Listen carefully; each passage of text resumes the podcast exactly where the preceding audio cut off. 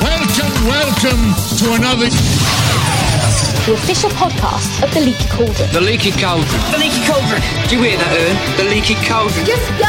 You're wasting time! Welcome to Pottercast, your number one source for news, theories, discussion, and interviews with people from the Potter books and films. I know a small amount myself, having written the books. My name is J.K. Rowling. I am now happy to introduce your hosts, Melissa, John, And Frank. Oh boy, is it a Pottercast. A Pottercast for the ages, or at least for the year, For the anyway. Fantastic all Beasts through the ages. We've all seen it. We have. We've seen We've seen that it. Harry Potter movie. Uh huh. That was something else. Yeah, we got we got we got lots to discuss. Pottercast 282 coming at you. 282.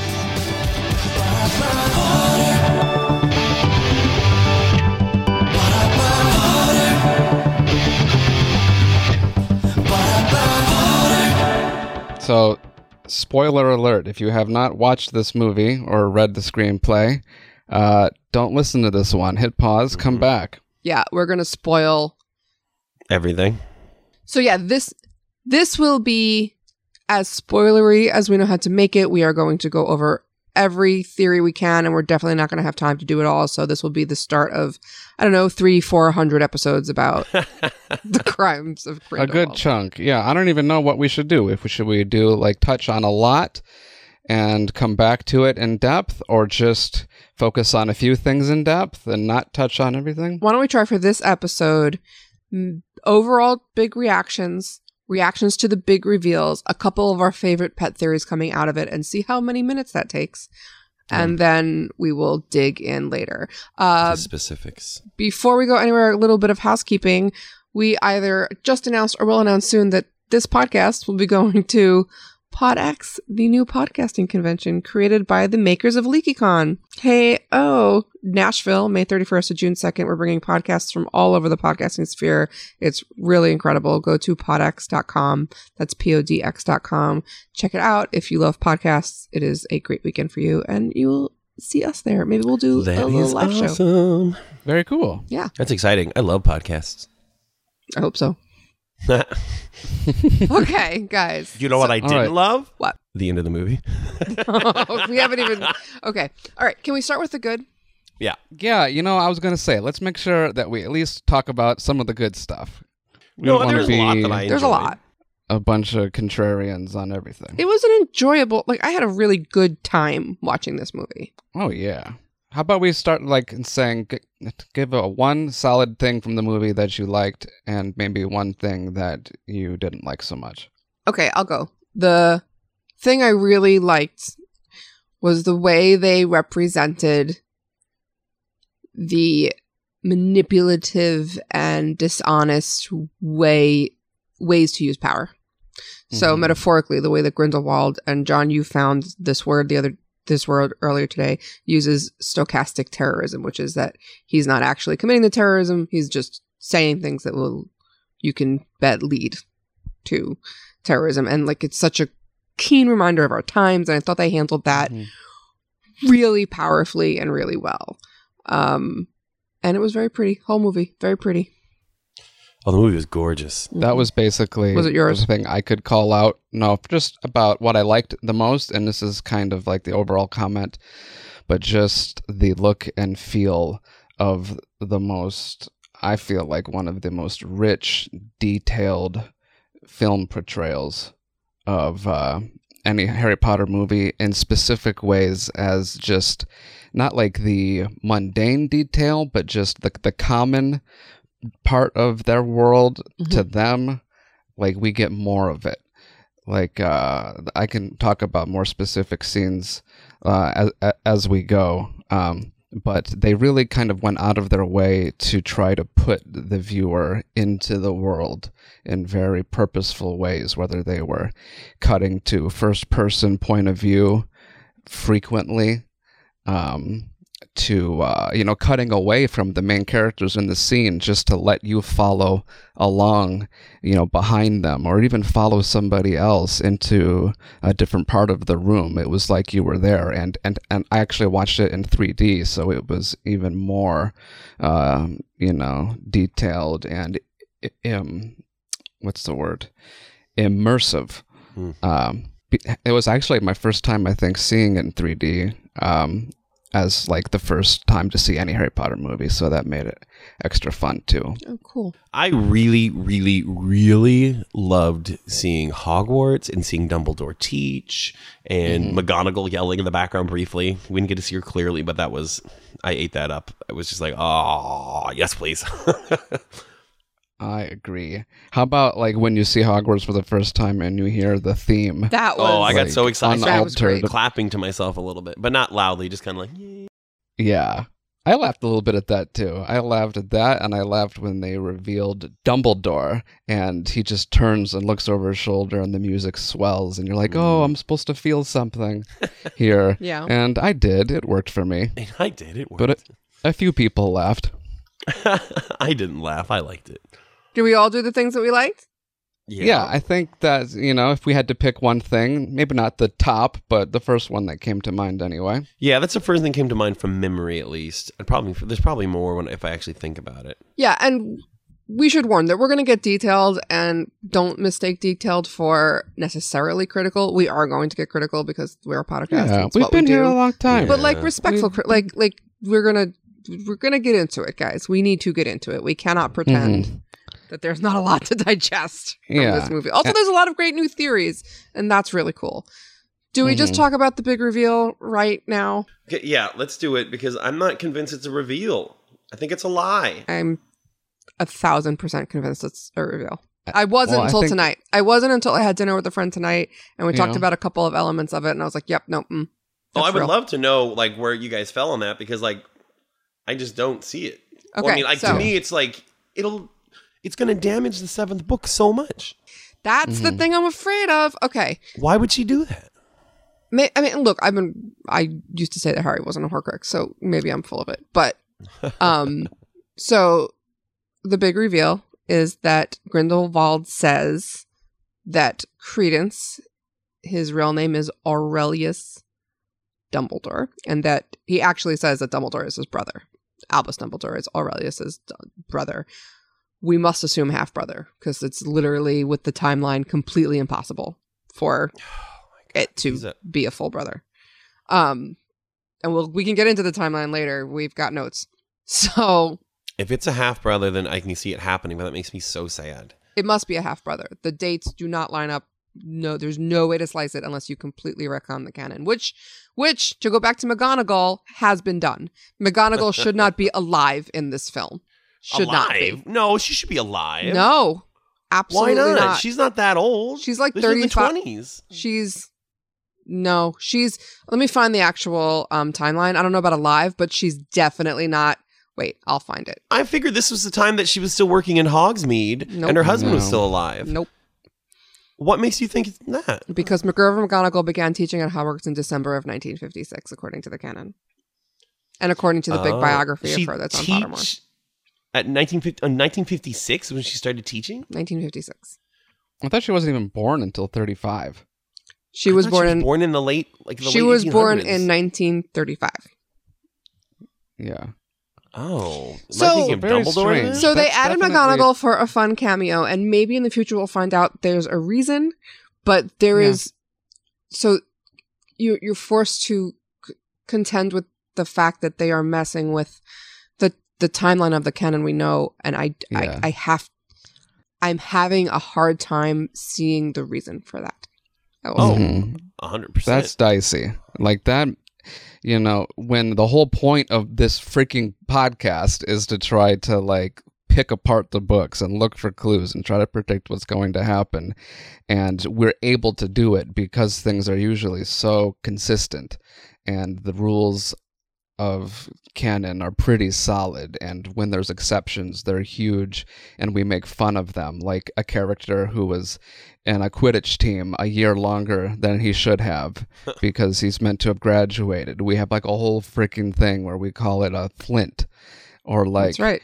you know we all get you know wondering about what happened because there's like 24 hours missing from a timeline but like here now we're just arbitrarily having people exist decades before you know they just get done telling us in you know granted it's in supplemental material as Sure. pottermore Well, this is the like, we're told is No. canon but it wasn't in the book as No, but Joe has been. There are context clues about about McGonagall's relationship and with other Yeah. characters in the books. Joe said really early on that McGonagall was a certain age that makes this Mm-hmm. all track. It's not just Pottermore. Granted, if you take literally the only things as canon as the seven books, the the, the text inside the seven books, then technically nothing is violated, right? right technically yeah. this information is not in the books so she can she can ch- it's her world she can change all this but i know but like like you just said john we spent years talking Yeah. about those missing 24 hours. We had a whole thing where she accidentally used the name mark evans to mean a nothing character not realizing she had named her character so closely to lily evans that it sent theories spinning. Yeah. Remember that? And like yeah. I'm having a really hard time reconciling the absolute rock solid faith I had that everything was part of a master plan in the books hmm Mhm. with the choices that they are making for what? A cameo? You know? Yeah. A fun It's- moment sure it was fun I I laughed McGonagall was great to see Yeah. but what does what does that do to a structure when you take pegs out of the bottom you Yeah. know And no, that one bugged me, but it definitely didn't bug me as much as some of the other stuff. okay let's talk about Dumbledore Yeah. you guys both think it's a lie Uh, well, if you say if it's half brother, I didn't consider that, and like, but his dad was in like, His dad was imprisoned after That's the what the- Ariana incident. that's what we think well, he was in prison, and it would have to be. I guess he's so No, uh, young. oh, no, it was said that he was in prison. That's the thing. We've never No, meet him. It was. we never wasn't know. it mentioned? It, it was, but I mean, I mean, like, I, I, what I mean is, they tell us that in the seventh Right, book. That's not but, extra you know, information, right? but the same way that like Sirius was in prison. And I'm not saying this is I'm not saying this is a plot twist if it, if okay, so let's pretend that it's Percival somehow he got out and he impregnated somebody and that's how we get Aurelius Dumbledore. Okay, let's just Mhm. for, for the sake of this particular argument say that's what happened. Um this is this is Sirius getting out of Azkaban. This is Voldemort having a daughter in Cursed Child. This is um they they are these are plot developments that have been used in Harry Potter before. hmm And I don't know that you get to do that stuff twice. Yeah. I don't. I don't like it. I don't like the idea that uh, let's let's say that he is related. Okay. Let's just follow that. Sure. uh, for a second. We we know that Grindelwald and Dumbledore have both been from the beginning of the first Fantastic Beasts movie interested in finding credence or finding the obscurial, right? Mhm. And uh, one of the reasons that we understand Newt was doing anything that he was doing at all in the first one. I mean, we know that Dumbledore told him where to find this Thunderbird and knew that he would have to return it to America, knew he would need to go through New York.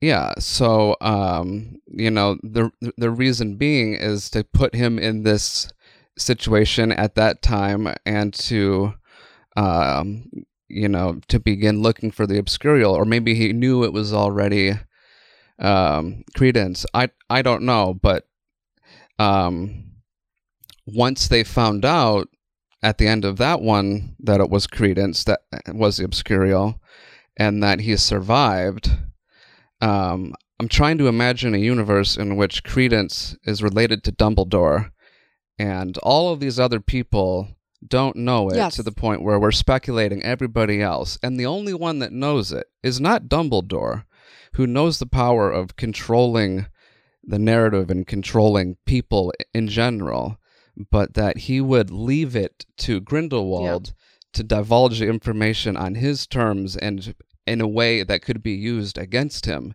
which is clearly what's what's happened. Well, but he's okay, so to play advocate against that a moment is okay, so he- Here's why I think it's real. Um, for a couple of reasons. One is from a storytelling perspective. I don't think you can set up this entire movie to be about dun dun dun who was Credence. Everybody's obsessed with who was Credence. There's a fake theory about who was Credence. Then there's a real. Then you get the re- oh that wasn't true. There's a real thing about who was Credence. Wait, he's Corvus, but no, he's this baby. We don't know who he is. And now here's a reveal. I think that once you make it that big of a thing, you don't get to go back and be like, oh, lol. No, joking not real. I think that for a storytelling reason would be really hard to pull off. Second, the Phoenix story says to me that it is there to prove that he is actually a like that's its purpose in the movie to prove that he is a Dumbledore. It's something that they set up as something that only happens to someone who is an actual Dumbledore because Dumbledore says it, and then it Mhm. happens to Credence that there's you know that a, a Phoenix comes to you in times in time of need, and I don't Yeah. see any reason for having that anywhere in the story except as a way to to add lol credence to something that Grindelwald would naturally be doubted for saying. You know, Yeah. I think you make a really excellent point about how could Grindelwald have this information, but we forget that um, Dumbledore and Grindelwald were very, very close, and maybe Dumbledore knew his father wasn't actually in jail, and maybe Grindelwald followed that information down and, and was the only person who knew. It actually kind of makes sense that he would be the only person who chased that information to the end. What? See, that's what bothered me about. Like bothered. That's what yeah was uncomfortable about the end of the movie is that logically my brain was like, no, this is a lie Right, because I know the history, but it felt cinematically and storytelling wise like a reveal, and I'm like, but it can't be because it's Right. just. And so, like, if it is real, Mhm. Right. I, I know. The Frankie, it just it, it tears away at the fabric of what she's built. That's so funny, Frankie. That is like almost literally the exact words I texted to a friend right after I came out is that I am worried about the perfect, beautiful, fragile fabric of the perfect book seven Yeah. being because messed book up by seven this. was hard to do. She Yeah. stuck the landing on that book. I mean, Yeah. there's some things that's obviously not perfect, but at the same time, like book seven book. is perfect. It's I'm talking about the series. Like I think Sure. Grawp lifts out of the book series. Like it was good for That's whatever. fair. I I hate Grawp. That's fair. Um, I mean, I, I'm not going to say everything in the book. Like, I love everything, but I re- objectively, I know there's probably room for improvement. I'm not well, Sure. as well read as everyone else, but I think Seven was a really, really well oiled machine Mm-hmm. that just kind of really stuck the landing where it needed to and left things kind of like artfully ambiguous when it was Mm-hmm. fun. Like, and so like, if okay, if Dumbledore in this in this era is he looks like he's in his 30s, but he has to be what in his 50s, right? Because he's a wizard, so he has to be older. He's got to be 45 ish. Yeah. Okay, yeah. So, um, and Credence is what in his 20s, or is Credence he late is- teens? Is there's so there's question about Credence's age. There's Yeah. a prop with his birth certificate that we don't know is canon or not, and that says Yeah, he was yeah. born in 04. But the boat trip in the screenplay, which I trust more, says that it happened in 1901, which would make him 26. Yeah. And they made a point to mention just how unusual it is for an obscurial to survive to such an old age, Mhm. which Yeah, I think is that's I'm another clue. Con- And then, I, I won't lie, I've been looking around the internet about this today. I spent way too much time on it, to be totally honest. Fair, me too. Um, but um, there's another alternative theory going around, what's that? and one that I feel like makes a lot of sense um, when you fa- start factoring in some other things, and that is that um, uh, Credence is not a Dumbledore so much as the obscurial that is inside of him Huh? originated from Ariana Dumbledore. I would buy that, except for who the hell is Aurelius. I would buy that if he was didn't have a name. I I mean it's you you could come up with the first name pretty easily for Yeah, something. but the name and the phoenix for me cancel that particular theory out. well, it's the a good phoenix theory. The phoenix comes to a Dumbledore. Yeah, not an obscurial. If the obscurial is in its we don't know all about the obscurial magic, but if it originated in the soul of Ariana Dumbledore, then the phoenix we don't know much about this this lore, but Oh, we got new canon on Obscurials. Yeah. because he they, he like they just now they intro- that's something that bothered me too because I thought it would like it now there's just a convenient agency No, it's for supposed him. to be about the suppression of magic, and in this movie, they said it's about it happens in a loveless environment. It's like, well, which is it? Because exactly, and I don't I don't was like loved, that. You know, I don't. Yeah. I, I I like this idea that that it's not that like it's the obscurial that's a Dumbledore, but I just don't think it tracks. Not with Well, not with the to reveal, not with the Phoenix, not with the name. Aurelius is just like Ariana and Albus and Aberforth. Like this sounds like this sounds like Percival Dumbledore named this child. Or someone who knows the family really well and knows their naming Eh. patterns. But here's here's something else. So um, the reason that, uh, or one of the reasons that we know Grindelwald is so interested in Credence, um, not because he's a big fan of long lost mysterious relatives of the Dumbledores, but he says to one of his followers that Credence is the one that uh, can kill Dumbledore. Mhm. And the wording on that's really particular.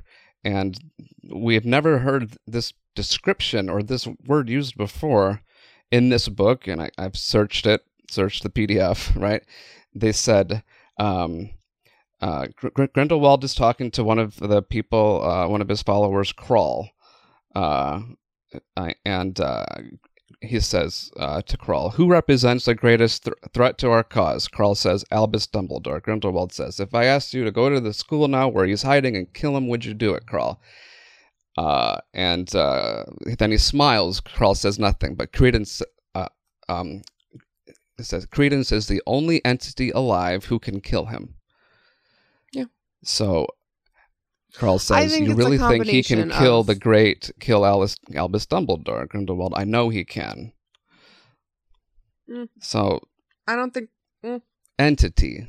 sure, but I think you're talking about Oh, I the power of the Obscurus plus the natural power of a Dumbledore. Otherwise, he can find another Obscurial somewhere else in the universe. Credence is not the only Obscurial. Newt's got one in his case. So it's not, you know, if it has to be Credence, it has to be more than it just being an Obscurial. Well, I think the point would be that it's an obscurial that originated through his sister that he feels some guilt over Eh. contributing to the cause from of her s- being an obscurial and having her you if know it's an the way that Obscurial she plus left guilt the and world. he already survived Ariana's death, I don't think that argument really holds. Like Grindelwald would be like, well, he did, there he survived that, that and it's not you know situation now uh, now you know decades Right. later he's going to see credence's obscurial and not be able to fight it i don't think that holds But tell me why else it would be interesting for Dumbledore to be so interested in chasing down this particular obscurial. well i have a feeling we'll find out before the next three movies are over is what i'm saying but i don't think that it's only because he's an obscurial would it make sense if he was trying to chase it down because he, of what its connection is to his sister, which was an event that split Grindelwald and Dumbledore in the first place?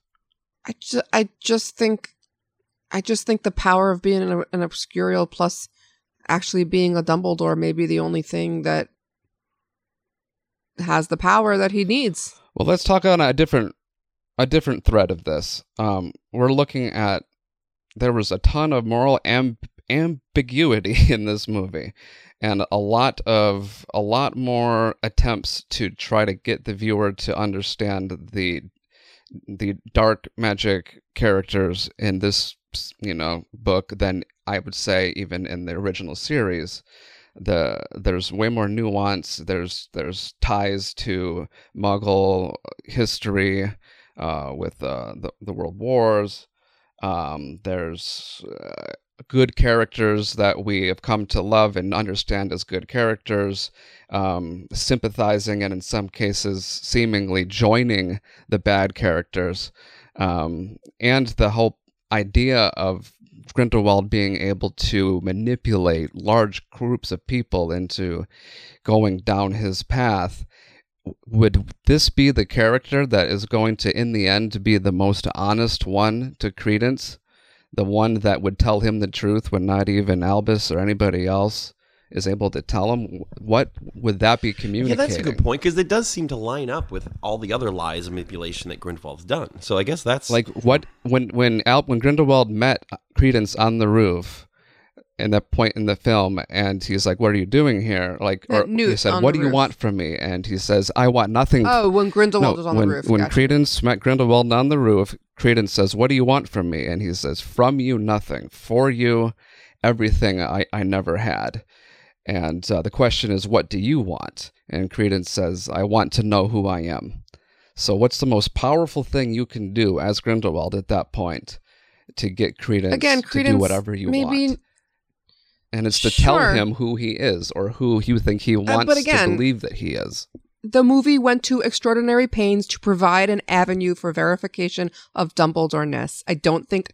I think we're overthinking if we think that's not what it was. Well, I don't know because like I like you brought up a good point with the whole half brother thing. That's the o- that that's the only way that I can kind of like let some air into that and be like maybe it is true.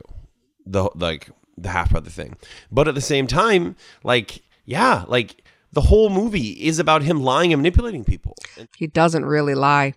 So he tells the crowd of people that he this isn't about hating muggles and and people say that I want to kill all of the muggles and the nomad or however he pronounces it. He But says to his followers true. earlier, he They says to his value. followers They're earlier that he doesn't have plans to kill them all because they can be beasts of burden. Technically, what he says is not is not untrue. no, he said not all of them, and so he's he Yeah. was he was saying a nice. Well, what he said to his he's gonna followers- kill a lot of them. I'm just saying Like so he's that he doesn't go around lying about everything. He's actually really, really, really good at making sure he's not lying about most things he says. But he that's like that the point. Lying, that's the silver just- tongueness. Yeah, and I and I get that that this would would be an absolute bald faced lie. I get that, and I think that's a good It's thing. to not about out. whether it's a lie. It's about whether the movie went to an extraordinary pain to independently have to verify remember- his but- statement, but- and it did. But that logic applies the other way around too. The movie went to uh, uh, big stains to show constantly his contradiction, like him killing things and then being nice to people, him doing this, doing something horrible but then smiling. Like Grindelwald behind closed doors, he was terrible. Around everyone else, he was special, and he made them feel special. And so that's just as consistent. as And your if logic. that is what the movie is doing, that proves the point that you need an independent verification system for what he's Mm-hmm. saying. So if what you're saying is true, that he becomes an unreliable character, what do you have to do? You have to instill something that gives the viewer a reason to believe that this time it's the truth. And the, I don't the see unre- who's the unreliable character? Grindelwald. Yeah, but that's he. You go into the movie knowing that he's the movie's called The Crimes of Grindelwald. Like you know he's complicated and Wait, a Frankie, villain. I'm not. uh, I I'm confused. you're you're saying that because he lies, this is a lie, and I'm saying that because he lies, you have to do something to put something in place that says that he's not lying. And if you can tell me some other reason this weird Phoenix story that's never existed in the canon was in this movie, then great. But it looks an awful lot like a truth detector for the big reveal at the end. Well, if it wasn't there, I mean, we would all laugh at the idea Yeah. of it being true. Absolutely. Um, but if we want it to hold any water, do what do what they did with the phoenix. And now I I've, I've seen people say that it's absolutely a phoenix. I've It's seen phoenix. people say uh, maybe he transfigured it. I don't know if that's even possible. Uh, and then there's the theory that the that the phoenix came to the obscurial that originated in the soul of a Dumbledore. I don't I don't have a strong push or pull one way or the other though. I like the the Ariana theory a little more. I always thought um, obscure, like and- so. uh, Obscurials are a thing. I thought it was a condition, like oh, you have cancer, not that you're possessed by cancer. An obscurus is the thing that an obscurial cancer ca- carries. Cancers carries. So if you have cancer, the cancer is the thing in your body, yeah, and Mhm. you are someone who has cancer. right. An obscurial is the person, and Mhm. obscurus is the thing. The big black blob in the first one was the obscurus, but credence is an obscurial. Right. So in I guess by that canon, when the when the body dies, the obscurus lives on. No, it doesn't. Well, it can, it can survive, survive. without no, a it- host. That no, it can survive without a host. It's just very difficult for it to happen. Yeah. So the one in Newt's case, He if, like, re- is he that- is- he he contained it with much effort from the Sudanese girl. Oh, that's right, he took it out of the girl. Yes. with Oh. considerable effort. So it's not impossible. And they do make a point to show that. So Yeah. maybe it was transferred. Maybe the thing that killed Ariana is also Credence's Obscurial. Ariana died Mm-hmm. in 19 yeah, Ariana died though bef- unless they change it, which of course they can. Ariana supposedly died before Credence was born. So how does that work? Hmm. Well, just the idea that it can exist uh, without a host. The question is, where the hell was it in all the time in between? Well, that's the thing. Like, it can exist without a host. I don't know that that's true. It's being very carefully preserved and not could it have hopped touched to in. It's being very carefully preserved and not touched in Newt's case. And he's very, he's very touchy about people getting Right. near it. I don't think one just exists in the wild. Do you? Well, what if it inhabited some other host before it got to Credence? Sure. Like we've this we've That seen can happen. Voldemort inhabit animals. We've seen him inhabit teachers. So how does it Um, go it's to It's not Credence? the same magic, but it's not unheard of. I don't know. There's a whole lot This about is- this movie I need to Yeah. Watch one- again. One, one last question about the Obscurus, if you guys know about it, then because I, I again I always thought it was something that was uh I guess it's not that you get infected that it it it, ingr- it grows in you if you suppress magic. type of I don't thing. know. It's you know what I mean? They're That's being what I dodgy. This is the problem with changing a structure that you've painstakingly set up is that we don't know what to trust. So is the ex- explanation from movie Mm-hmm. one the right one, or is the explanation from movie two, or is it both? Are they in conflict? I don't know. Yeah. Well, we know it's uncommon, and I'm sure that uh, the- you know just because a character speaks about something confidently doesn't mean that they know definitively. Even though some certain characters inhabit the voice of the author more than others. Sure, it's like Hagrid saying that not a single witch or wizard who went bad wasn't in Right. Slytherin, which is not true. right. um, Ah, it's just I have like anger at not being able to trust the structure of the story because McGonagall showed up because this thing with Dumbledore Yeah. sort of came out of left field. It wasn't mm-hmm. hinted. It wasn't Uh, like it didn't feel of? earned. It should have been hinted at. Yeah. It's completely left field. The only thing, that, like, and that's again another reason why I guess it feels like, oh, this is a lie because it was like a, it just there was no smoking gun on the counter. It was just kind of like, like they talked about the, the like the the phoenix and and it was it, if it is if it is real, it was very very clever to have Dumbledore talk about the phoenix versus like Credence talk about it. And then so at the end when it is like you just kind of like accept because like I just figured he did an illusion, not e- not even transfiguration. He just did an illusion spell to make it look like a phoenix. And I figured it had stood up because Credence doesn't know magic. He just barely got a wand. Like so he wouldn't be able to tell if it was real or not.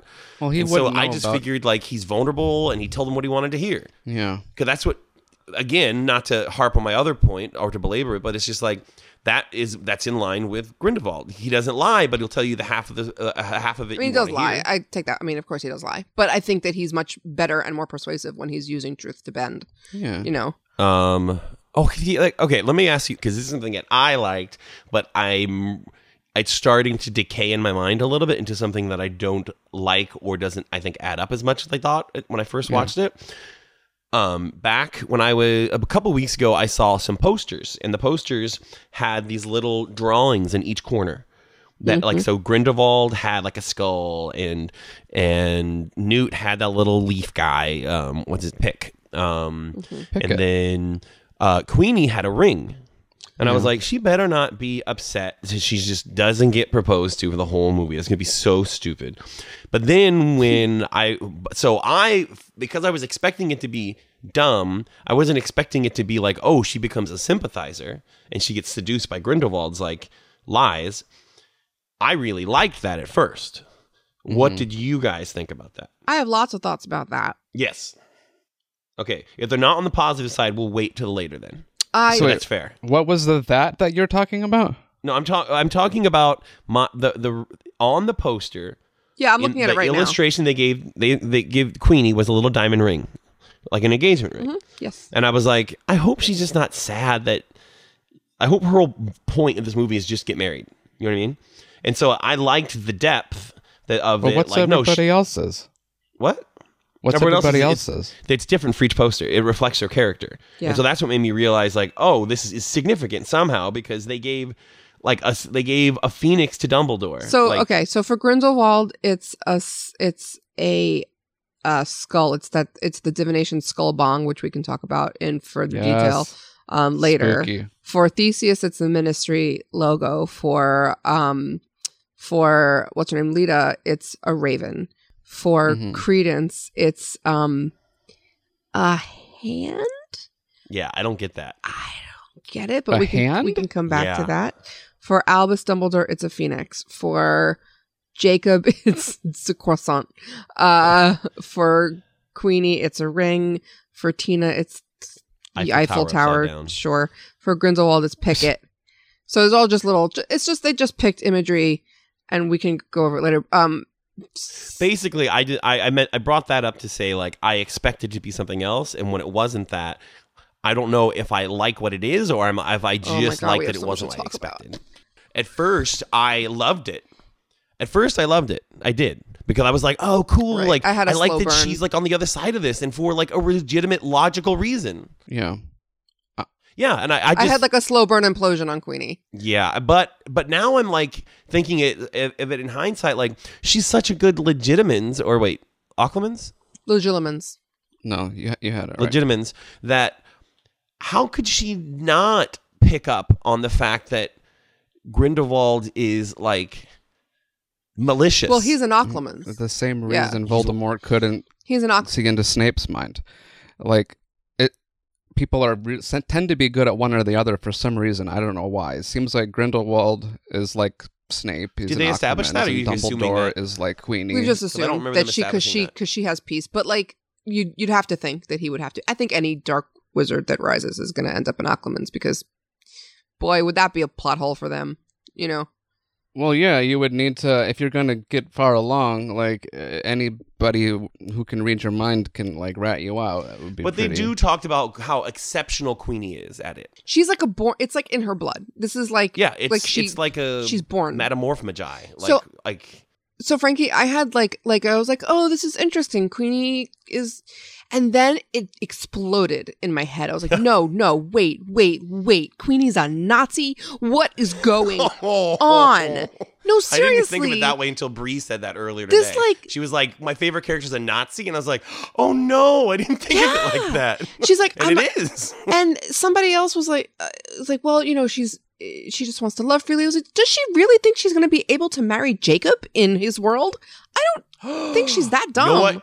But that's you know what that's what's good. Oh, you just you just hit the nail on the head though. That's what's going to break her way when she realize when he says no, you can't.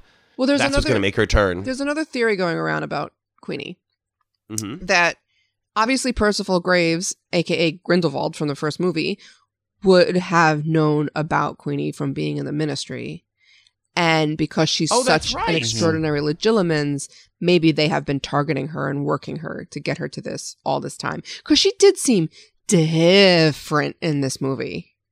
I mean, with all Well, the rapey was- consent yeah, she stuff. drugged her boyfriend, and she was sad and crying the whole time. Like it's not. It, yeah, it wasn't. I just figured, and part of I guess one of the reasons why I kind of just really accepted the whole like, oh, she's Grindelwald now on his side is because she was just so like broken and desperate. You know what I mean? Just kind of like and just legitimately hurt that she couldn't be who she want who she was I and am- love the person she wanted. But again, that's me. Yeah. We are so used to book canon, but we have to remember that the way they explained Jacob coming back was Jacob just being like, "Oh, hey, I'm back." Spell didn't Oh, work. Yeah, I So- I- honestly I liked that he did that a little bit because I was so curious, like how are they going to like undo the But end of that didn't they movie? watch the him for months? off- Didn't they Huh? watch him for months start a bakery? Like this is what I'm saying. They watched Hmm. him for months thinking everything was fine. If he remembered all the good stuff, doesn't he remember doesn't he realize that his pal n- n- figured things out so that he would get all that money?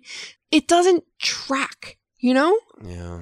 Well, so one thing is that when he gave that little explanation, he was currently under Queenie's Well, but when it was lifted, he, it was the same explanation. I was like, "Oh, the enchantment's lifted. Now we'll get a real explanation," and it was not. Right.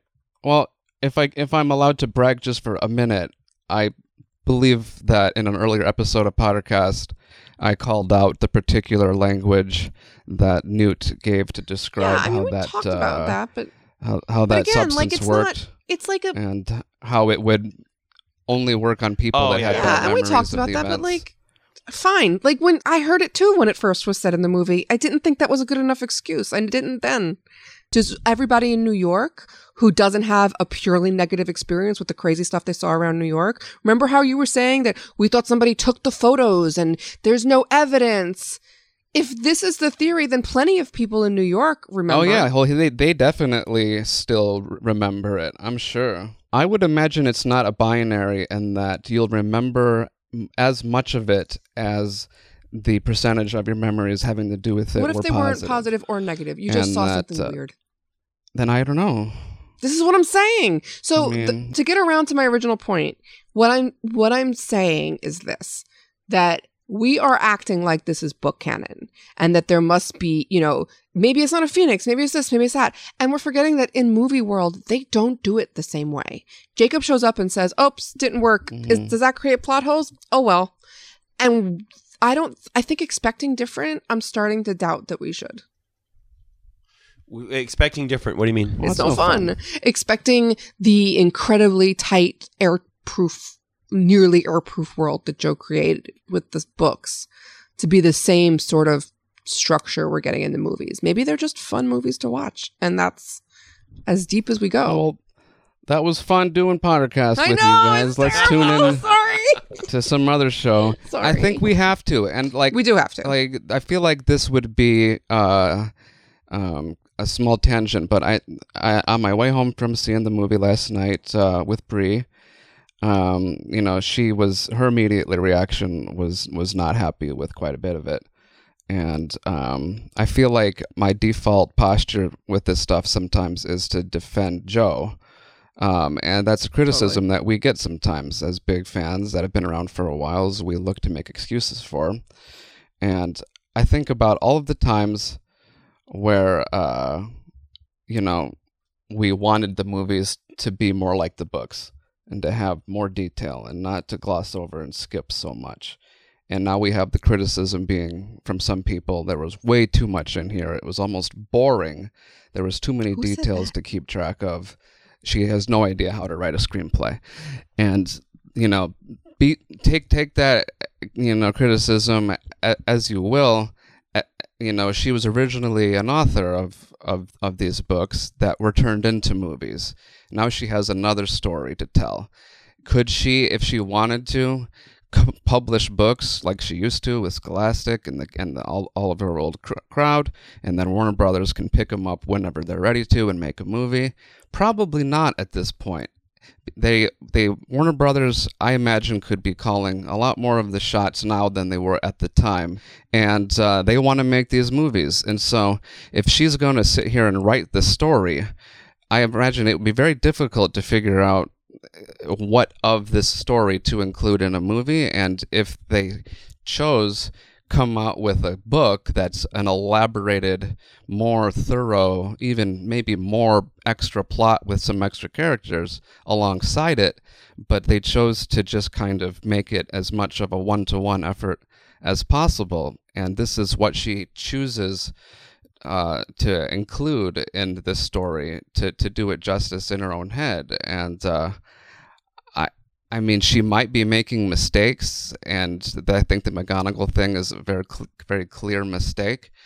Um, but you know, one of the biggest criticisms about Credence being a Dumbledore is like, how in the hell wouldn't Rita Skeeter and all of these other people who were researching Dumbledore for his biography have picked up on this?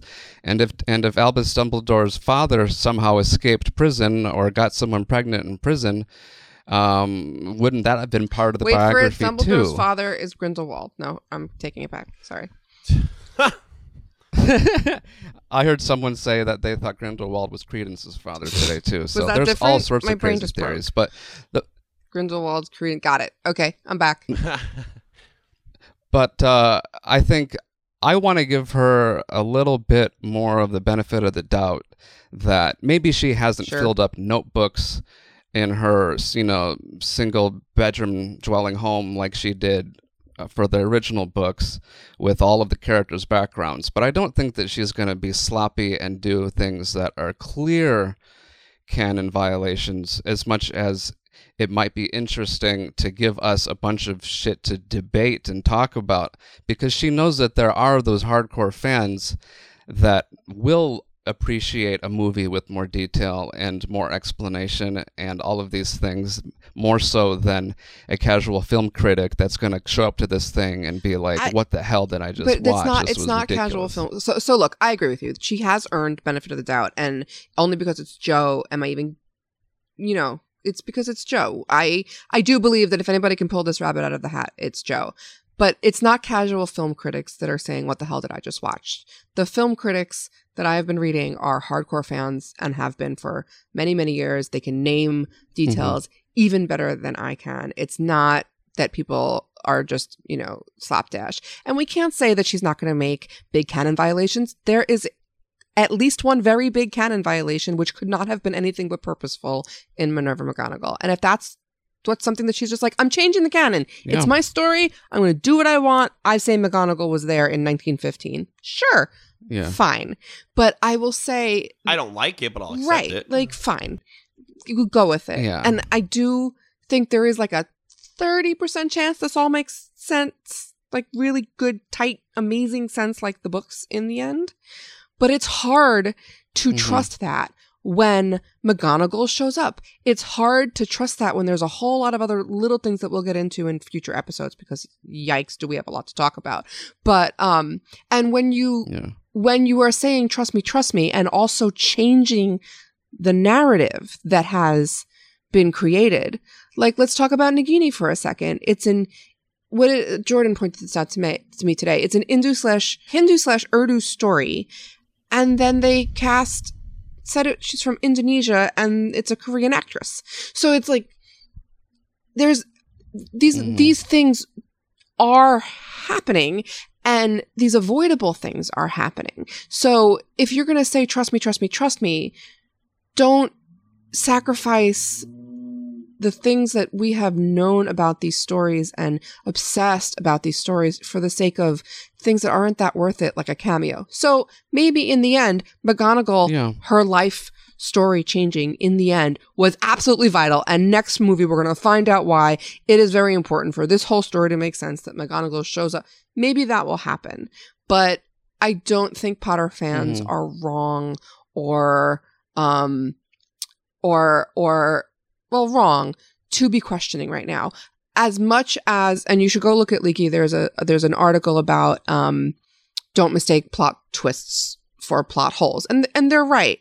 But I will say that I never finished books one, two, three, four, five, or six with questions about whether the whole story was hanging together and w- questioning why a character that was, you know, 20 years before the date her date of birth yeah shows up in the story, you know?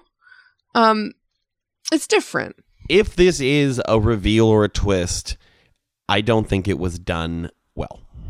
Because the fact that we are like, if it was supposed to be like, oh shit, he's a Dumbledore, like no, that it, that it, that did not happen. Because we're having this long conversation of like, oh maybe maybe like, I'm sorry, like I'm pretty good at picking up story patterns and stuff. That's my job. You know what I mean? And so it's like, it's not like sure you can you can dictate it because you're the creator and you can just make it so but it just to me just it just feels kind of like the end of frozen when hans was the bad guy the whole time you're Right.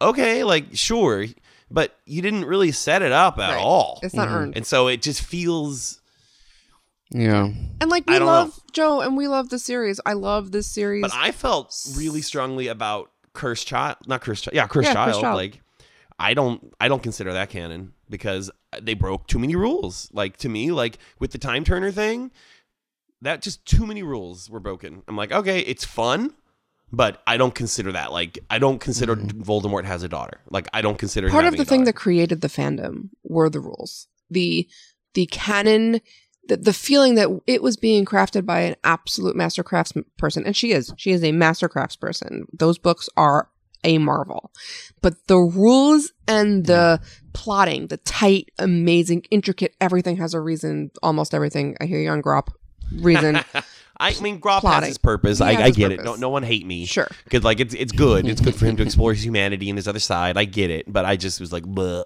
yeah the that element Yeah. Is really what kept a lot of fans really obsessed. I mean, it's what propelled this podcast to its whatever in the heyday because we were trying to Yeah. pick apart all those theories Yeah. because we knew the structure was there through which we could pick apart the theories. If the structure starts to fall out from underneath us, what's real? Yeah. Well, here's here's my thought on these, you know, incongruities. That there's a scale here. There's a uh, there's a sliding scale between uh, you know something that you can overlook because it's not very important, like Dan Radcliffe's eyes were never green, or you know maybe a little more serious, like suddenly you can apparate onto Hogwarts Bridge. Um, and Who needs the know, squid or the Whomping Willow? It's Annoying, annoying because right. yeah, it's it's annoying because those are ones that we've explicitly understand there to be like evidence in the canon as to why you shouldn't be able to do that. Like if if there was something in here where, um, you know. People back then were able to survive or able to survive the killing curse, and the whole fucking original series was predicated on Harry being special because he could do that Right. because That's of his mother's point. sacrifice. That would be huge. That would be the whole Right. opposite end of the spectrum. So bringing Ma- uh, Minerva McGonagall into the story 20 years earlier is one of those annoying ones, probably even more annoying than apparating onto Hogwarts Well, here's- grounds because it's more you can annoying. It's you can easily come up with an idea like, oh, maybe they added Well, that it's more annoying because they're back to the future in her plot line, and But- uh, the the one that we read about on Pottermore, which is not Right. part of the seven books, but is beautiful and amazing. And back to the futuring that would be sad for me. Yeah, and like there is a whole, you know, the phrase uh, retcon is retroactive continuity, where you change Yep. something um, retroactively for some future continuity elsewhere for the sake of prior continuity. And, um, you know, maybe uh, they in- intend on making McGonagall a more uh, you know foreground character in the future movies and they wanted to introduce it now and they're just like sorry forgive it i know we said she was actually younger than this but wouldn't it be cool if the um, you know contemporary female wizard dumbledore was with was someone you already knew and not some random character that you sure. Except her Pottermore entry is still up, and Like- you know, Yeah, like and it so take it down, take it down. Say, whoops, guys, It this is not real. but, That was a draft. I would actually Yeah. think it was really cool if Joe was like, whoops, that was a draft. This is how writers work. We're not perfect. I'm changing it. My story. I get to do what I want. Yeah, or Yeah. or maybe even just you know what, like yeah, I acknowledge that we said that she was originally born in this year, but I really wanted to. I really love her as a character.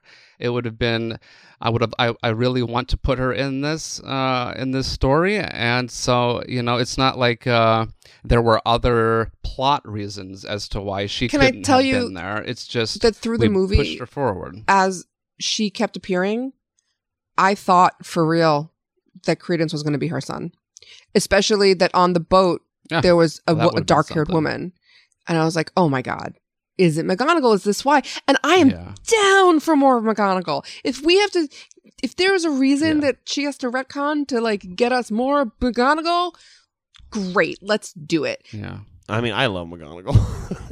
Yeah, and I think you know, like uh, that. I'm I'm willing to forgive that just for the sake of there being another strong female character in here, and we can do a whole episode about all of the problems with uh, the you know the lack of um, meaningful contributions. A lot of No, we have to talk about that, and I'm gonna go off on it a little bit. So we're gonna It could be a, we're gonna whole we're gonna talk on it episode, a little but bit, yeah, and then we please should get do your more later. your thing in here. yeah, for sure. Yeah, because it's it's quite you know the more that you were listing them out Mhm. when we were chatting earlier, like the more disheartening it is and confusing because it's not really something I've previously thought that Joe would be at risk of uh, screwing up so badly. and that's why um, honestly, that swings me back a little bit towards is there a master plan I'm missing?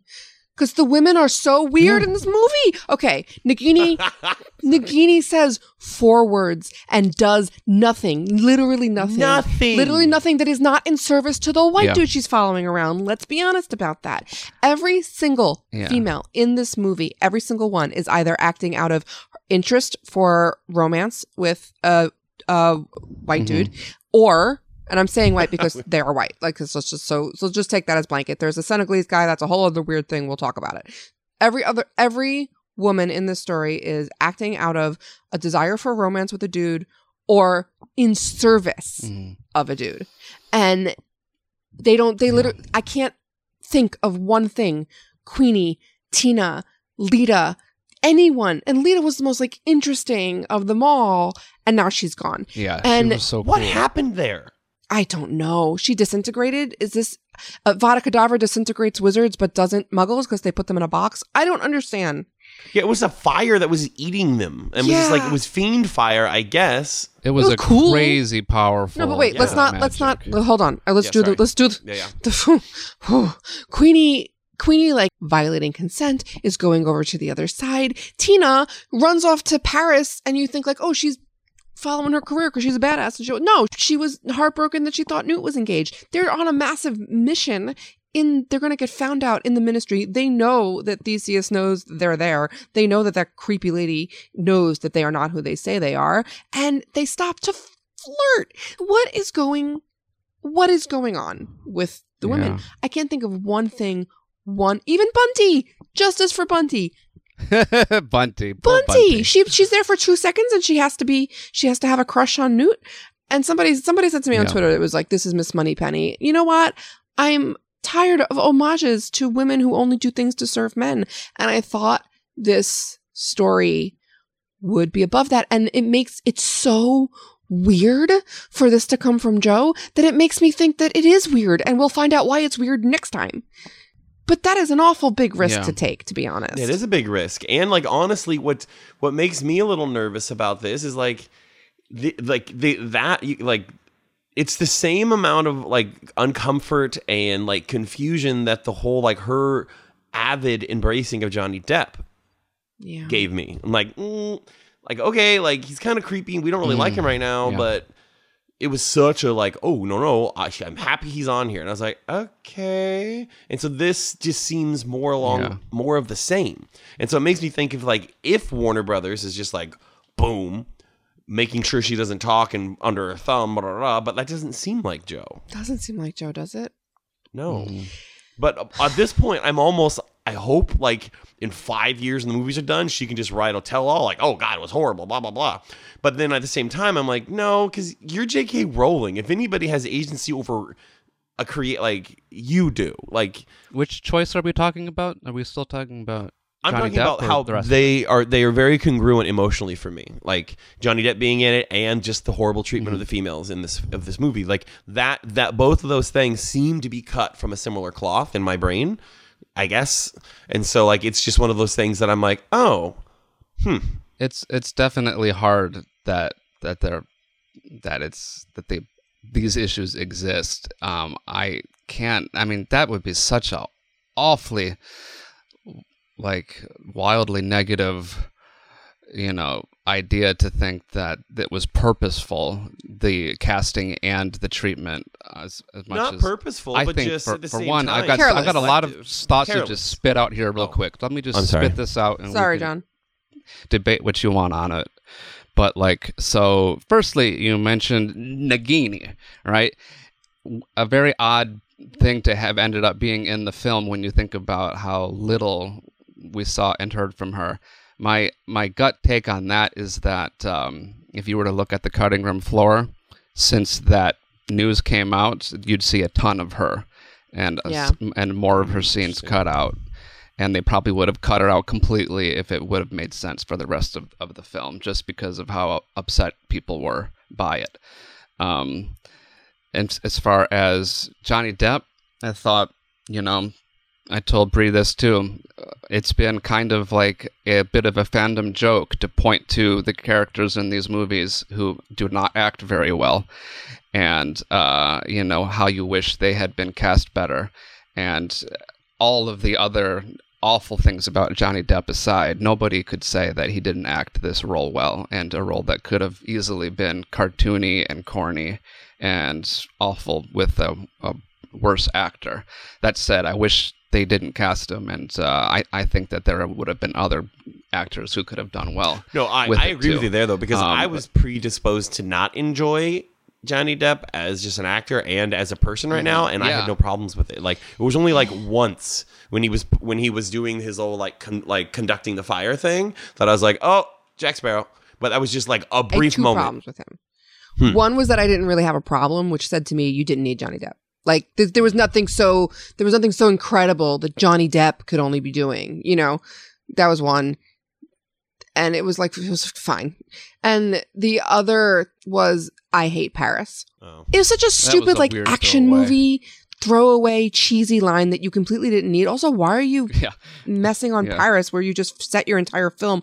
No, that's just ah. rude. There's a lot of tonal inconsistencies. It was like the Haunted Mansion, you know, where, you know, it starts out kind of spooky and it ends really silly. And you find out there were two completely different creative, you know, engineers in charge of the project and they had different ideas of what they wanted to do. But anyway, um, We have so Tangent much to talk aside, about. we're barely. um, we could talk a lot more about Johnny Depp, and we will, uh, in Grindelwald, and we will. And some of my favorite parts of this movie were the I don't want to say it's heavy-handed so much as just really thorough depiction of that type of.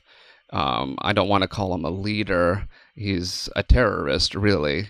Um, but Yeah. um, the ways that you can get people to follow a cause. You know, people you know want to research how is it that Hitler had any followers whatsoever? Like who would go along with this? This is terrible. And and you read about the tactics that were used. And I think, you know, in the next few years, one would hope that there'll be a lot of reflection in our own country as to how people could follow a man who publicly says such terrible things. And the interesting thing here is what while we're all living that, um, Americans more so. Well, not even just Americans. Other places too have have leaders like this right now. But um, a lot of those same tactics, like you mentioned, the ability to get people to be violent um, without actually telling them, like, I order you to go do this. You you you create this this situation and the environment in which they feel that that's how they should react, and then you have, you know, that that lady at in the crowd raising her wand to one of the um, law enforcement, and then she gets killed or at least knocked out, or we, we don't know. Um, but you saw it right in his face when he kind of looked away as he said, you know, it would be completely natural for you to want revenge for what they've done, and then boom, like on on cue. Uh, he gets exactly what he wants, and he's able to use that then for propaganda, telling everybody to go tell all their friends that, hey, it's not Grindelwald who's violent, it's not Grindelwald that hates muggles, it's all just something that they're putting on him because he wants freedom. And that's that's not what he wants. Like you know, in just a few scenes earlier, he's talking to his followers in private, and uh, you know he's like no no no we don't say that out loud. What we say is we want freedom. And they're like yeah freedom to kill everybody who's not magical. And he's like no we're- we're not going to kill everybody because you know there's certainly going to be things that us wizards aren't going to want to do. I think he said you know society needs the beasts of burden. Like they're not going to pull their own carriages right? Like they're going to keep muggles around to do all of it that they don't want to do, which is you know, it's it's effectively uh, you know yeah you're not going to kill all of them that's great you're going to keep slaves like that's ridiculous but he'll twist that when Yeah, he's yeah. talking to the crowd as to be like oh you know it's the the fake news media they're the enemy of the people right like They're not you know best. they're not all of them you know there are some of them I'm sure that are good people to me it, it spoke almost like this was Jo I doing definitely this on picked up on purpose that. as as almost like a you know what can I do in, in this situation? Well, but no, but yes, I, th- I mean, I think it is. It is on purpose, but she, she's not. It's it's this is this is any demagogue. This is demagoguery one hundred and one. It is Not purely. Hitler. It's no, it's just the one that we yeah, that we've seen It's- most. it's just he's most- the one that we're the one that dealing strikes with home now. for us. But I do think that if we didn't have Trump, that would that scene would be exactly the same. sure. No, it's just I think that uh, y- you know there's. I, I, I'd have to believe, especially seeing how political she is on Twitter, that uh, were she vacillating between other attributes to give to this person, she would pick this one for that reason, just for the the social utility. it I serves. truly, truly believe that this is sure, but I truly, truly believe this is a cardboard cutout of demagoguery 101, which is a way of saying Trump is just like every other demagogue, and he's not a particularly interesting one, and he's not a particularly gifted or unique one.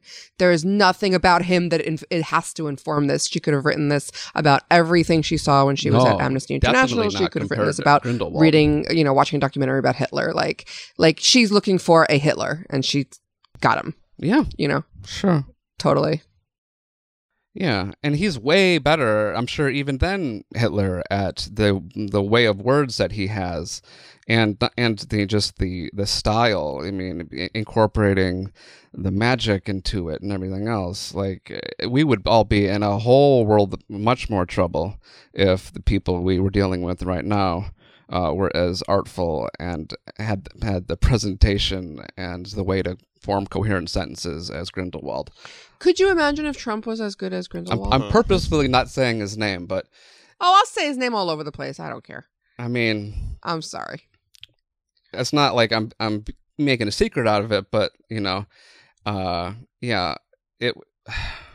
Yeah, that's what I was gonna say. Like, I don't think we can definitely divorce saw the parallel, current reality but- either. Like, I don't think he's actually Trump, but I don't think we can divorce the current reality. The more interesting thing I think is the depiction of h- how people can become under the the, the sway of of of these kinds of people, and the the Queenie thing. Um, the gut reaction people Mhm. have is hundred percent the one that's intended. Is oh my god, how could you do that to Queenie? I know a few people in my own life that have had very similar thoughts about their either an old friend or a, a aunt or an uncle or a parent that sit there so pissed off and confused is that I've known this person my whole life they're a good person.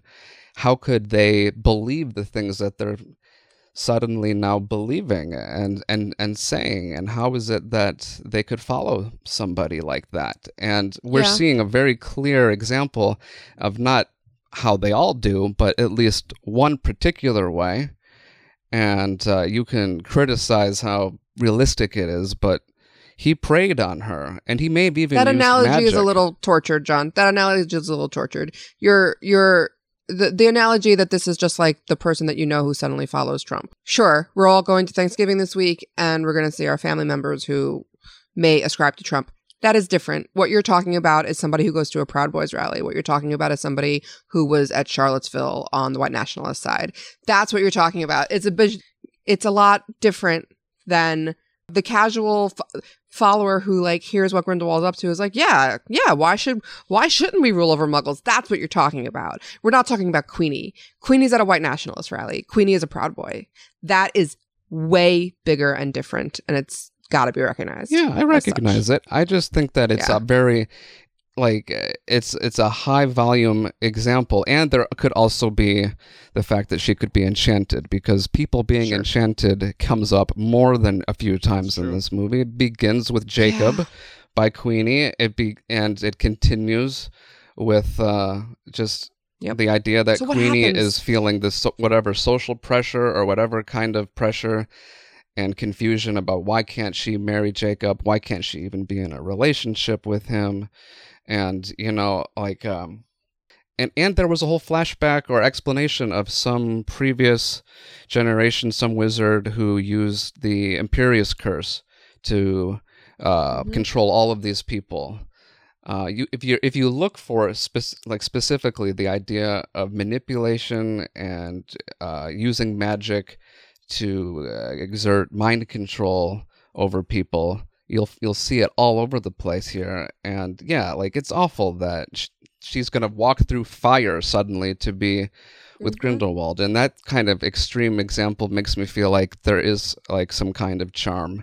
And and we saw her magically suddenly have all of the voices in her head vanish That's when true. one of Grindelwald's supporters comes up to her and, and touches her, and she's fine you know, from that point forward. Yeah, the only thing that works against that is that she was on her guard against Grindelwald in his presence. If she was under his, I mean, and I want her to be under his thrall because I hate this, but if she really was under his thrall, I, she wouldn't have been able to raise a wand against him.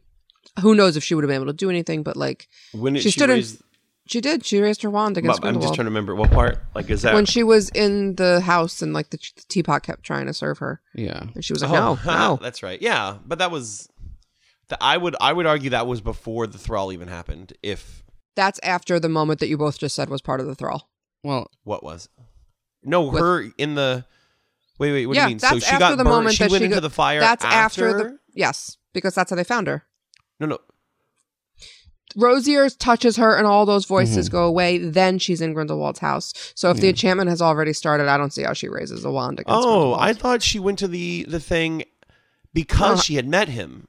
No, no, no, no, no. Listen, when Okay, she I'm has just all remembering the, the order wrong. no, no, no, no. You you're right. You're just remembering the wrong moment. When she has all the voices going crazy and she sits on the side of the street and Rosier comes over and touches her shoulder and they all go away. That's what John was saying is the enchantment. yeah. And I don't know what enchantment it was or Oh, if it Sure. was I don't permanent. know. Oh, okay. I think Rosier's point- just an Occlumens, and it was just a relief. I think anybody who's that close to Grindelwald is an Occlumens. Yeah. I don't know. It's rough because I would like Queenie to not be doing this of her own will, but then you got to like in the fullness of the story. Does she get to get out of it because she's not doing it of her own will? Does she end up in jail? Does she end up dead? Because we know Grindelwald's getting defeated. Yeah. You know. I don't know. I think I think somebody mentioned that there is a Quidditch player uh, in Quidditch throughout the ages who has the last name Kowalski, and they're using that. Oh, as, there is. Oh my god! as evidence to think that they end up being okay. I don't think she'll. We might get one full movie of her on that side, and then in the next one she'll come back. I don't know, but I do think if she turns back to the good side, I can see them using uh, Grindelwald. I mean uh, Jacob. Uh, Like Grindelwald also not letting her marry Jacob, being like, oh, "Okay, no, no, no, no, I, I, this isn't what I thought. You lied to me." Yeah. But well, I, don't mean, know. Grindelwald says to her, he's like, "I will never see you harmed ever. It is not your fault. Your sister is an Auror. I wish that you were working with me towards a world where wizards are free to live openly and to love freely." Like he is one hundred percent hitting her primary, you know, goals right here. Yeah, and that Oh, may yeah. not need to be done with an enchantment. It may just need to be done with Silver Tongue over here. Um, you want to hear about Quentin Kowalski? Sure. Yes, I do. Uh, Quentin Kowalski is an American wizard who played as chaser for the 2014 American national Quidditch team. During the fourth match, he scored the ninth and final U.S. goal. Twenty fourteen. 2014. Ginny apparently wrote a USA versus Jamaica article someplace. Um, so it's on Pottermore. And w- Yeah. when was this supposed to have taken place? 2014. But this book? Um, 20s. Oh, it would have to be a descendant. It's not like a son. Right. But um, but yeah. So not maybe sold they on that do doesn't make really it. help us. When did um she write this article? It appeared on Pottermore. Um, I don't know. My guess is 2014. then I can definitely see that being true because if she is, she was probably already writing in her head this, these movies and knowing J.K. Rowling, she like she could have an idea like of like oh yeah Jacob and they end up and da da da blah, blah, blah, blah. and so I wonder if that's a fun way to Here's another thing, guys. Three more movies. If this is ending in Grindelwald and Dumbledore fighting each other, that's 18 years of canon in three movies. Yeah. And 19 18 years 1945. of- like how long was Grindelwald it like just going around with Dumbledore not doing anything? He was defeated in 1945. Maybe it took him that long to break the blood pact. I sure oh, wait, hope what is not. this blood pact? That kills What me. is this That blood seems like nonsense? the how can we tie his hands because Dumbledore's Also, that seems that- different than an unbreakable vow. yeah. It's something Also, it seems like a handy excuse for an erotic moment between men that you don't have to name as such. Exactly. That's what I didn't. That's what I was like. This is seems like a convenient excuse for they can be like for you can avoid like I I always loved the fact that it was more of like like it was hard like Dumbledore just couldn't bring himself to it. That was just cooler to me. But I guess it is more irresponsible because he probably would have just done something if I think about it. Dumbledore's not one to be selfish like that. I don't know. Is he? I think that it can be enough that it took all of Grindelwald's charm, the relationship that they had, all of his manipulative magic to get Dumbledore to be, uh, don't know, vulnerable or at least trusting enough to get that kind of spell put in place. And that, Now, do you like? I guess this is a question more about book seven for both of you, and I guess I just never challenged it until now. Like I always assumed that, like their interest in each other when they were younger, whether romantic or not, but just their their relationship was mutual on both parts and genuine. And I like to me it was one like it was like two people who started in the same spot but grew differently. I think I think like maybe Grindelwald and Dumbledore parted ways because they differed so much on well Ariana and everything and the uh, might is whatever that might thing is um, for the greater good. I mean, uh, and so I just always assumed that like they like that blood pact was genuine or whatever Yeah. that was was genuine, not a manipulation on Grindelwald trying to get Dumbledore into anything. It was just they were just young and naive and idealistic, and they're they overlapped for so long because Dumbledore was embarrassed like that him and Grindelwald agreed so much on some of his stuff, like like oh yeah we should be the superiors da da da until he stopped that. So I don't like I just assumed it was genuine. Or do you guys were I- assuming that maybe it was like manipulation from the get go, Grindelwald? I believe it was genuine. I don't believe Grindelwald would would um the current Mhm. Grindelwald, the 1928 Grindelwald or whatever, would make himself vulnerable by doing a blood pact. Because it's it's it's it's not just manipulating Dumbledore; he's making himself vulnerable. That's too. true. I don't think that guy does that without meaning it. Mm-hmm. Yeah, that's a good point. No, You know? what is this blood pact though? So I don't know. It's not an unbreakable vow. Yeah, so why introduce something new when an unbreakable vow would do the exact same thing? And they also mentioned unbreakable vows and blood pacts Yeah. separately. And and they did. they had that that one guy. I think that's probably why they had the guy who had the unbreakable vow on him, like Sure. oh, just so they can make the distinction between the two. well, what are what are all of the unbreakable vows that we're aware of? The Snape one about Draco. So that is Snape promising something to do for Draco, not something Draco is promising for Snape, or Narcissa promising, promising to protect for Snape. Draco. Wh- What else do we got? I don't know. What are the Uh, other? this- the- almost what did what did the one with- Senegalese guy? What was his vow to avenge his his um father, right, or his mother? The Senegalese guy, uh, Yusuf. Yeah, Yusuf Kama. I don't rem like my my my point was is that I think unbreakable vows have to do with like a vow to do something, but not like a a reciprocal thing. Um, and agree with the blood Oh, vow could be something that they're entering one-sided? equally. right. Uh, blood pact is an agreement. An unbreakable vow is a promise. Right. Wait a minute. Wh- What? Well, An, an agreement. an unbreakable vow can be one-sided. A blood pact cannot. yeah. Yeah, like they maybe. couldn't have made a blood pact that says Dumbledore could never fight Grindelwald, but Grindelwald is totally cool to fight Dumbledore. Like it had to be. Right. But they could have make Mutual. an, made an unbreakable vow Yeah. that you know Dumbledore can't ever wear yellow. Right. yeah. What a dumb Sorry. unbreakable vow. I love it. It's a stupid what a dumb unbreakable reason vow. to die. You put a green shirt on, a yellow shirt on. Then oh! again, what an out clause, right? Like, I think I'm done. Here's a yellow shirt. Yeah. yeah, okay. exactly. okay, that's funny. funny. Um, So I'm looking at the unbreakable vows. Um, Yusuf Kama is the only pre 1901 uh, use. In the 1980s, Fred and George tried to make Yeah. one, remember, and they got caught. Uh, 1996 was the Narcissa Malfoy one. That's the only one. Those are the only ones. Narcissa Malfoy. Wait, was She when? was the one who made Snape make the vow. hmm in 1986. 1996. Oh, I'm like, no. okay, I was confused. Um, yeah. And then let's okay. see what the wiki has to say about Blood Pact. Uh, magic binding agreement can be made by individuals cutting their hands with their wands and interlacing them. Uh, two glowing drops of blah, blah, blah, blah, blah. Made a blood pact in a barn. Okay, didn't know that part. Where they swore an oath never to fight each other. Um, by 1927, Grindelwald possessed the vial for this pact. Uh, prompted Grindelwald to seek out a powerful Obscurial to use as a weapon. Also, Grindelwald never notices in the movie that the thing is gone. So that's something. How about those friggin' Nifflers, man? Like, I thought the Nifflers were kind of like silly the first time, like screwing around in the bank. But like, how about the other scene where, like, Newt, by the way, impressed the hell out of me this whole movie Oh, with his amazing. command of magic.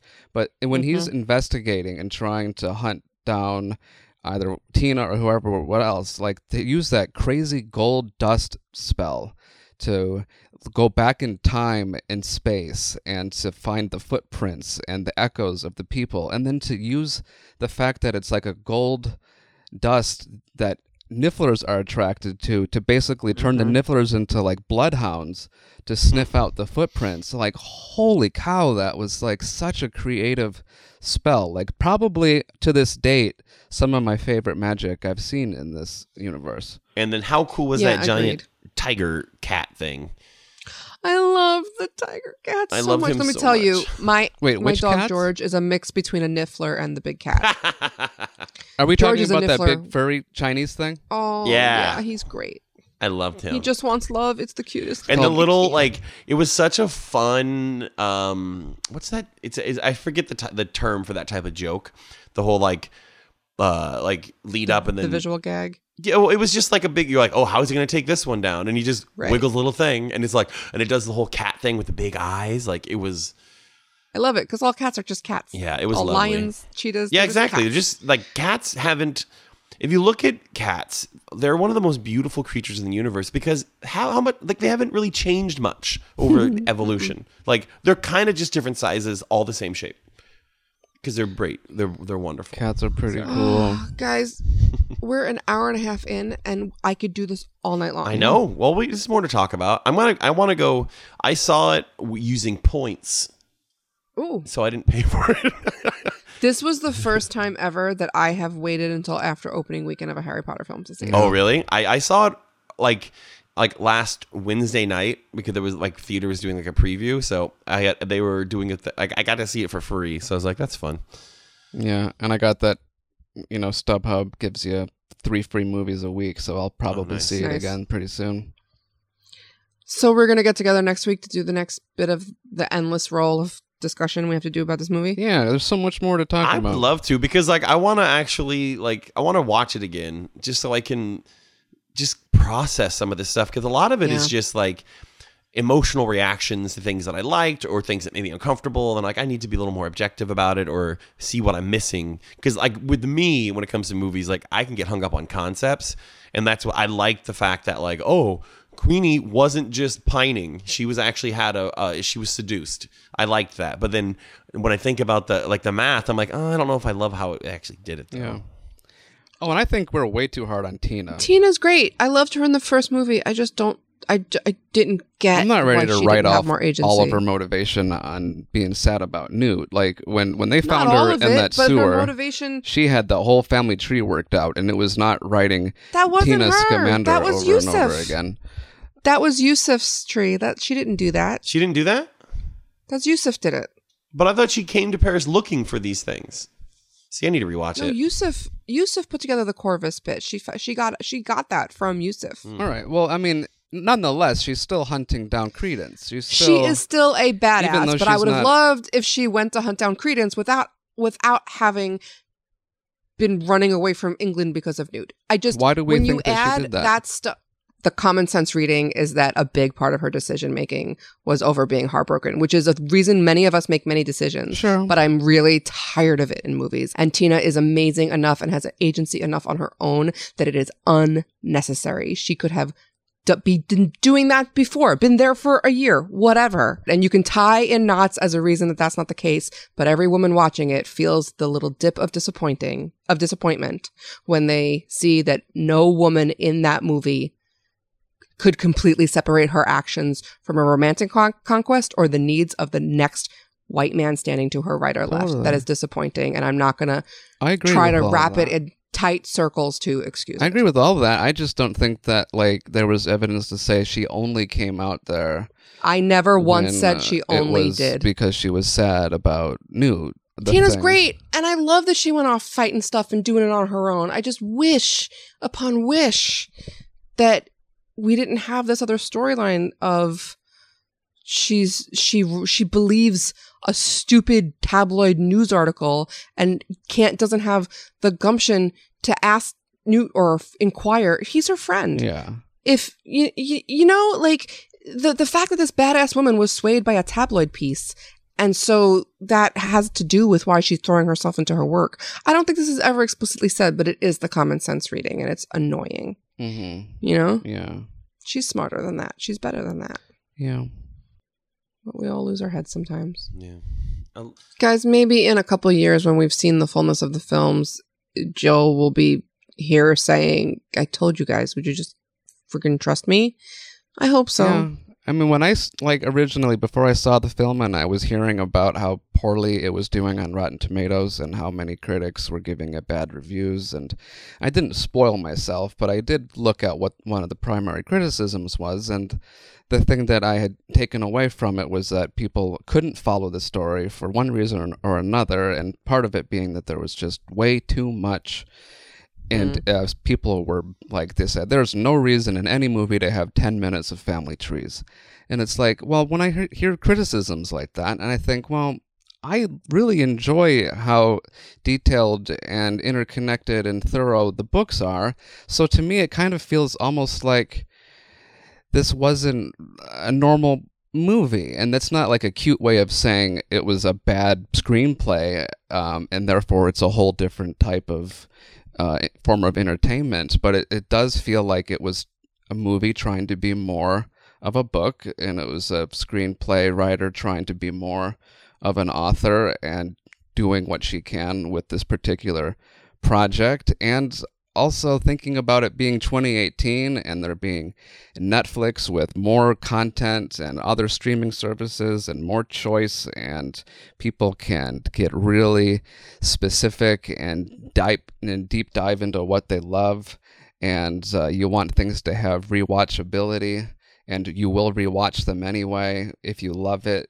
And she knows that there are people out there who love that world and will watch it again. I wouldn't be surprised if every subsequent movie in this series was just as detailed and could take on that same criticism of there being almost too much detail. Um, because in the end, maybe it is, isn't for everybody, and maybe that's okay. Oh yeah, like I agree with you there for sure. Oh, yeah, because sometimes totally. it's a it's a genre thing. It's like you're allowed not to like this type of story. Like my, where it gets sticky for me is when the logic in the story in and of itself gets sloppy. That's Yeah. when I get frustrated. But when it comes to like the Mm-hmm. critics complaining about like oh too many family trees, I'm like oh, sure, but whatever. Like like that's just that's the type of movie it is. It's a little more cerebral. Yeah, it feels more kind of like a book. You can tell this was written by an author versus a screenwriter because it's just it has so much exposition. It's it's not it's told. Lot so much is told. But I love that in film, so I'm not going to complain about that. I just don't like it when the logic breaks down. Yeah, it was just so strange because it's like on one hand, this is like she's being very Hermione and doing her homework 10 times over, more so than the next person would have in all of the extra, extra that she decided to include in here. So then to have silly, what seem to be silly mistakes or sloppiness with her canon just doesn't make sense. And uh, again, I, I hope that some of them at least will turn out to have been for a reason, and and maybe one of them is the misdirection red herring about calling somebody else a Dumbledore, or maybe that is a Dumbledore, and maybe she just decided that it didn't matter if nobody else ever talked about it. But like it's we'll find out and you know with if if there was a reason that McGonagall decided to get 20 years older um you know maybe uh, we'll find that out or maybe it's just her wanting McGonagall to be there and uh 40 years old. somebody made a point that Like 40 years older. Yeah, 40 years. FYI. Okay, you're right. But, you know, somebody said online on Reddit today that, uh, you know, keep in mind these movies are not about Newt Scamander, uh, or at least they definitely aren't anymore. They're um, about, you know, what happened essentially with, with Dumbledore and Grindelwald and in the wizarding world at large prior to Harry Potter's timeline. And in some ways, you know, Harry Potter um, was not always about Harry Potter. He was a, a boy, you know, meme, just just Harry, and uh, we loved uh, so much more about the series than than uh, than than just him.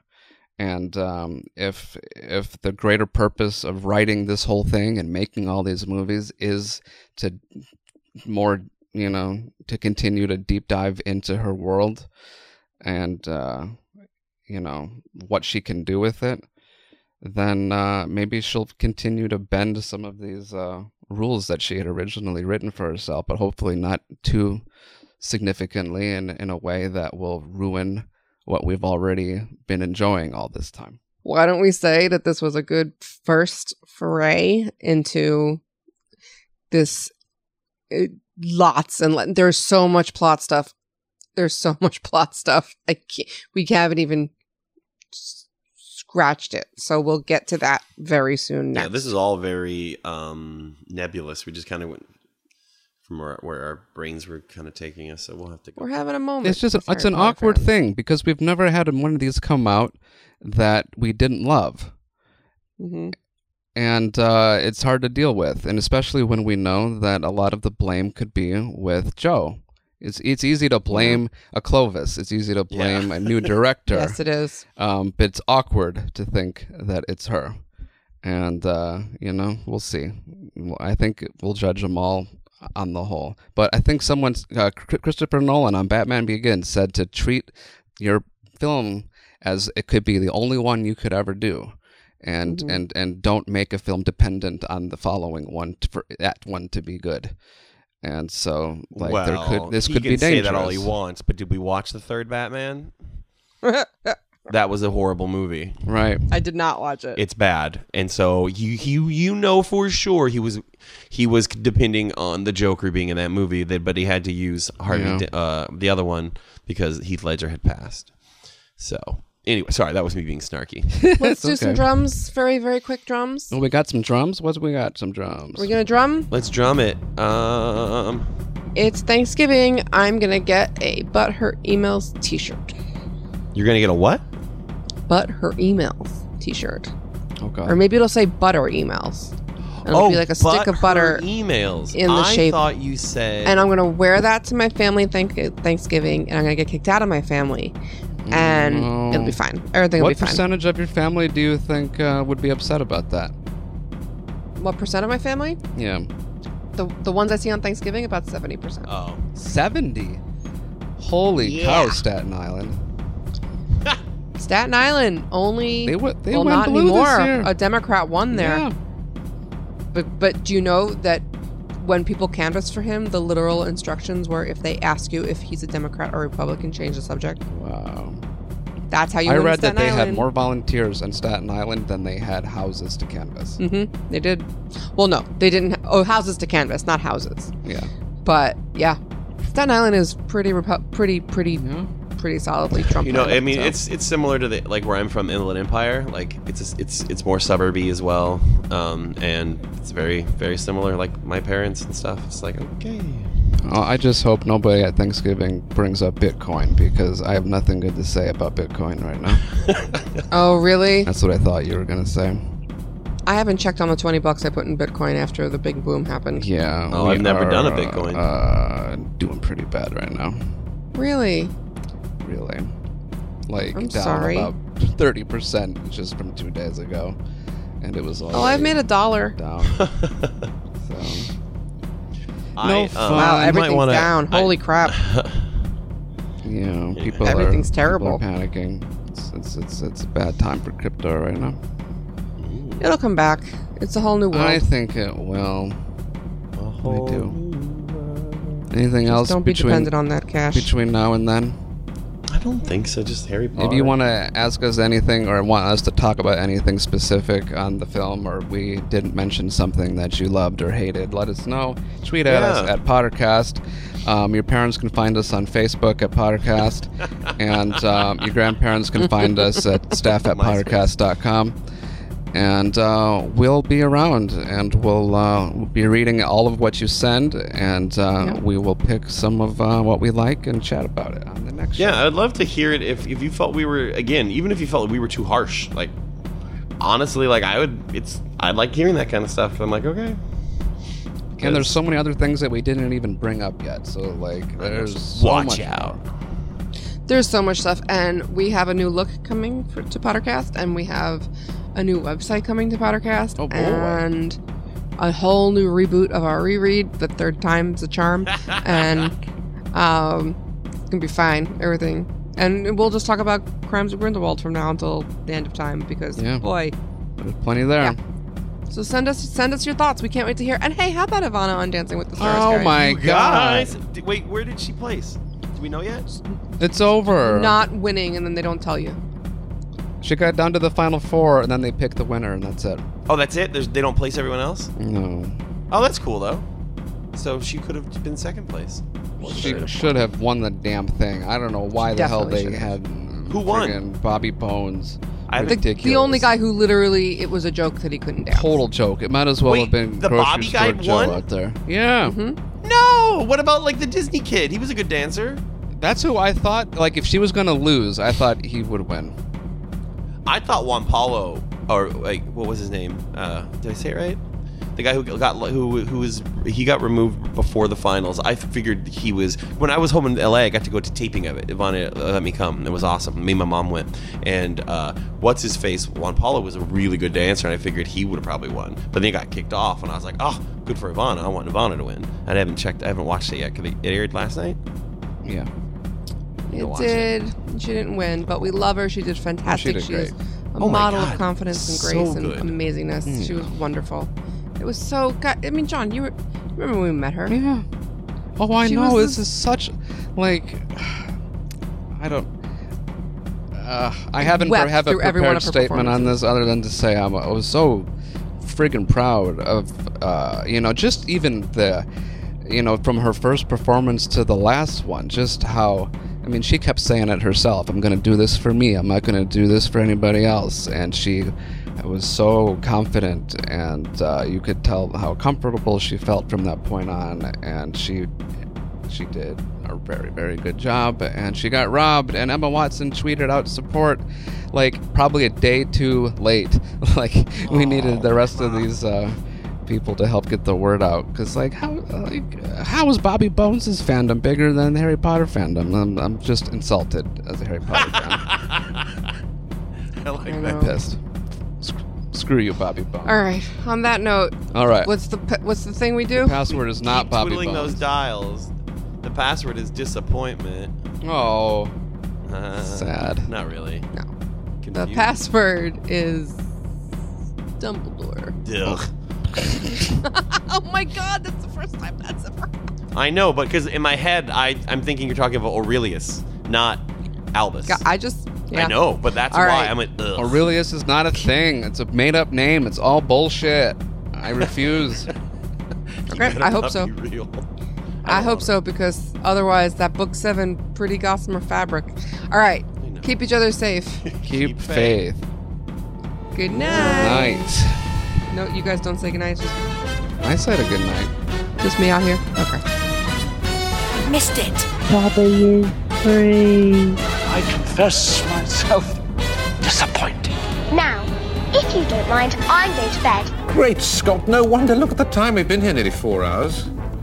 Spooky how the time flies when one's having fun.